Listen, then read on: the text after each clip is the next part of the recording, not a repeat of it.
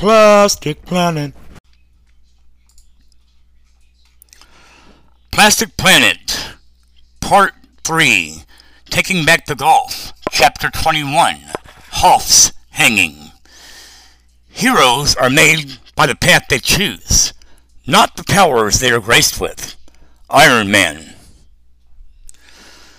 Safe Spaces Intelligence tracked John Hoff to an underground complex in New Mexico near the Texas-New Mexico border.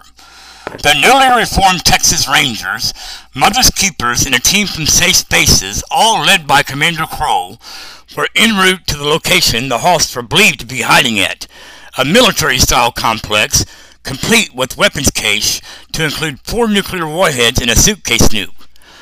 A fleet of six hoverplanes landed one mile north of the complex. The Mother's Keepers exited the hoverplane, led by Stu, who stepped forward to clear the area of poison plastic gas. Stu inhaled deeply for several minutes before exhaling, his breath becoming a stiff breeze that increased in strength to winds in excess of 50 miles per hour, blowing for over half an hour, clearing the poison plastic gas from New Mexico.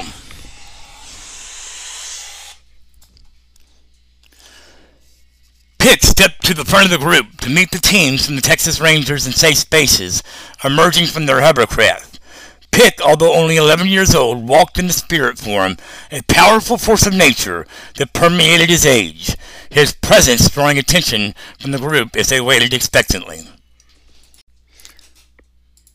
Pick closed his eyes with hands outstretched at shoulder length, bowing his head with eyes closed prompting the group to follow, connecting to each person individually, while simultaneously joining the group collectively.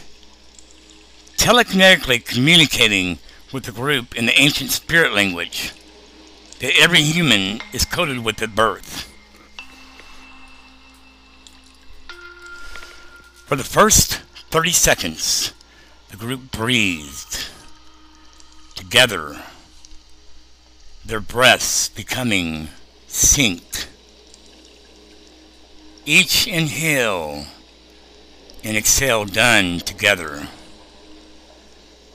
Visions of the Hoffs, along with knowledge of their families' histories, behaviors, attitudes, and atrocities committed were shared and understood collectively. Feelings of solidarity to bring the Hoffs to justice, served in fairness with compassion for basic human rights, prevailed. A thick white fog surrounded the team, filling their beings, protecting their spirits from being tainted by evil.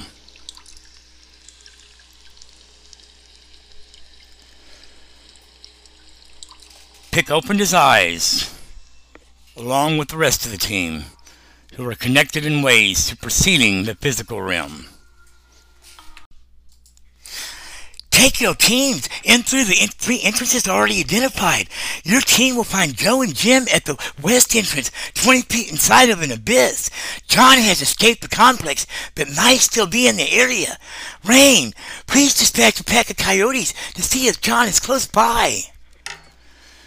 Commander Crow's team, in coordination with the Texas Rangers, descended on the complex, entering three entrances simultaneously at the commander's order, storming the entrances only to find John's father Joe and his brother Jim deceased, hung by their necks 20 feet inside of a deep abyss from a rope staked into the cavern wall.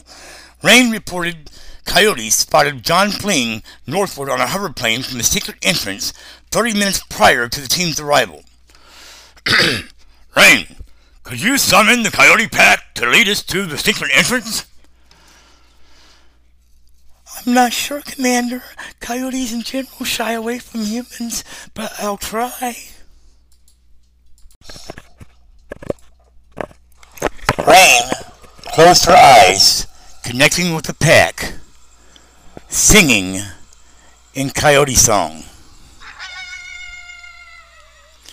summoning a pack of seven coyotes to appear, trotting 20 yards into the cave before stopping to peer back at the team, whining in coyote speak, while the lead coyote nudged his head forward in motion for the team to follow, leading them to a secret entrance that John escaped from.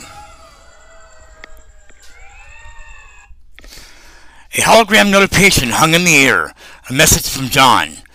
Commander Crow waved his hand to activate the message, bringing John's image into view, smiling widely, with the wound administered by the commander still fresh, running the length of his left jaw.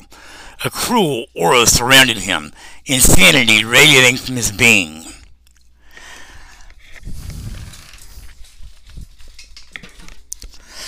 Commander Crow, you may have won the battle, but you'll lose the war. Hoff will wipe New Nueces County and Mother's Keepers off the map.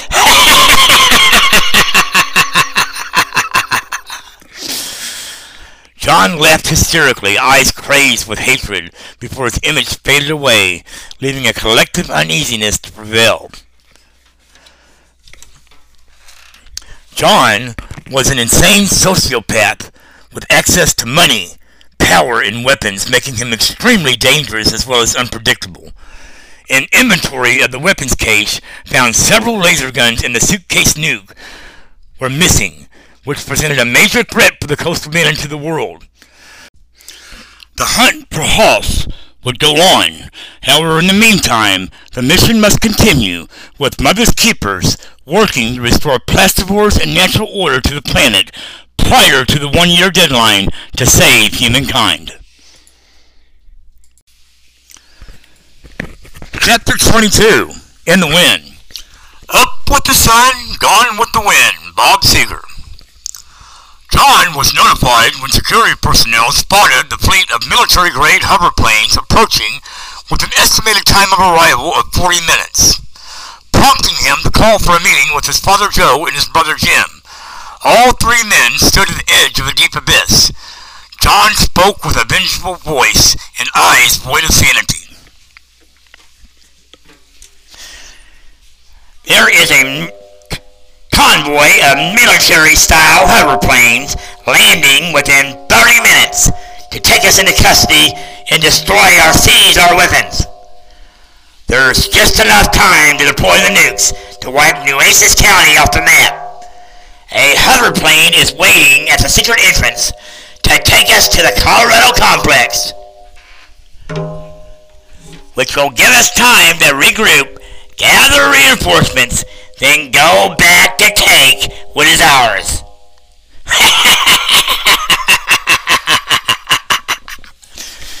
John let out another hideous laugh filled with a sense of privilege.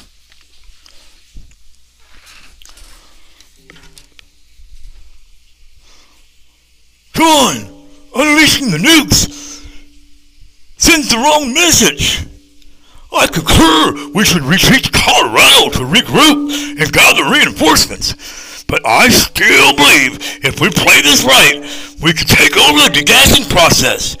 It may be the only way for us to protect our interest while returning to our rightful place in business and society.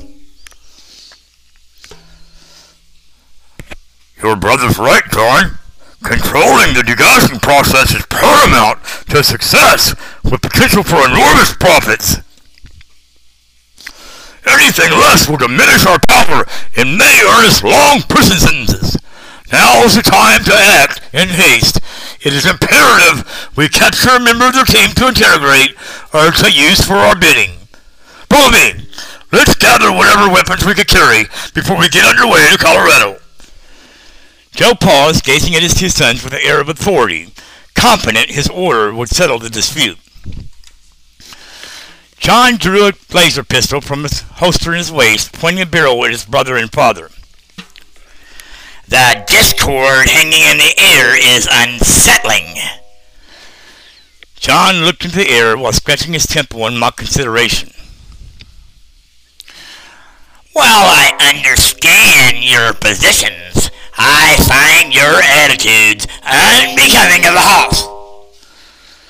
John backed up a step, pointing with his free hand to the two nooses lying on the ground. Please, place the nooses around your neck and pull until snug.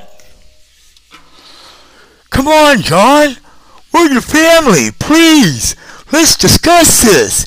I'm sure we could come to an agreement.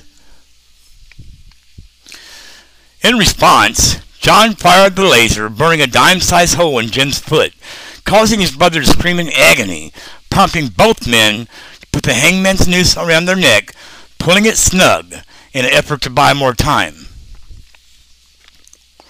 John, please, put the weapon away. We'll do it your way, son. Let's deploy the nukes and get underway before they arrive. John feigned a look of pleasant surprise, lowering the laser gun to a holster at his side.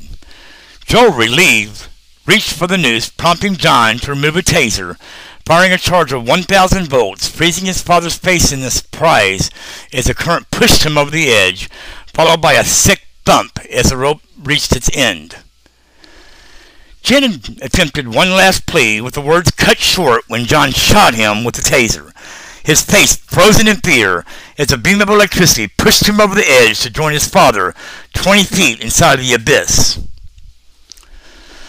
John, a sociopath, felt no remorse for his brother or father, rather disappointment, believing them both to be cowards with no backbone, reasoning the nuclear missiles could not be transported by a hoverplane due to their size, and they required biometric authentication from two of the three Hoffmen.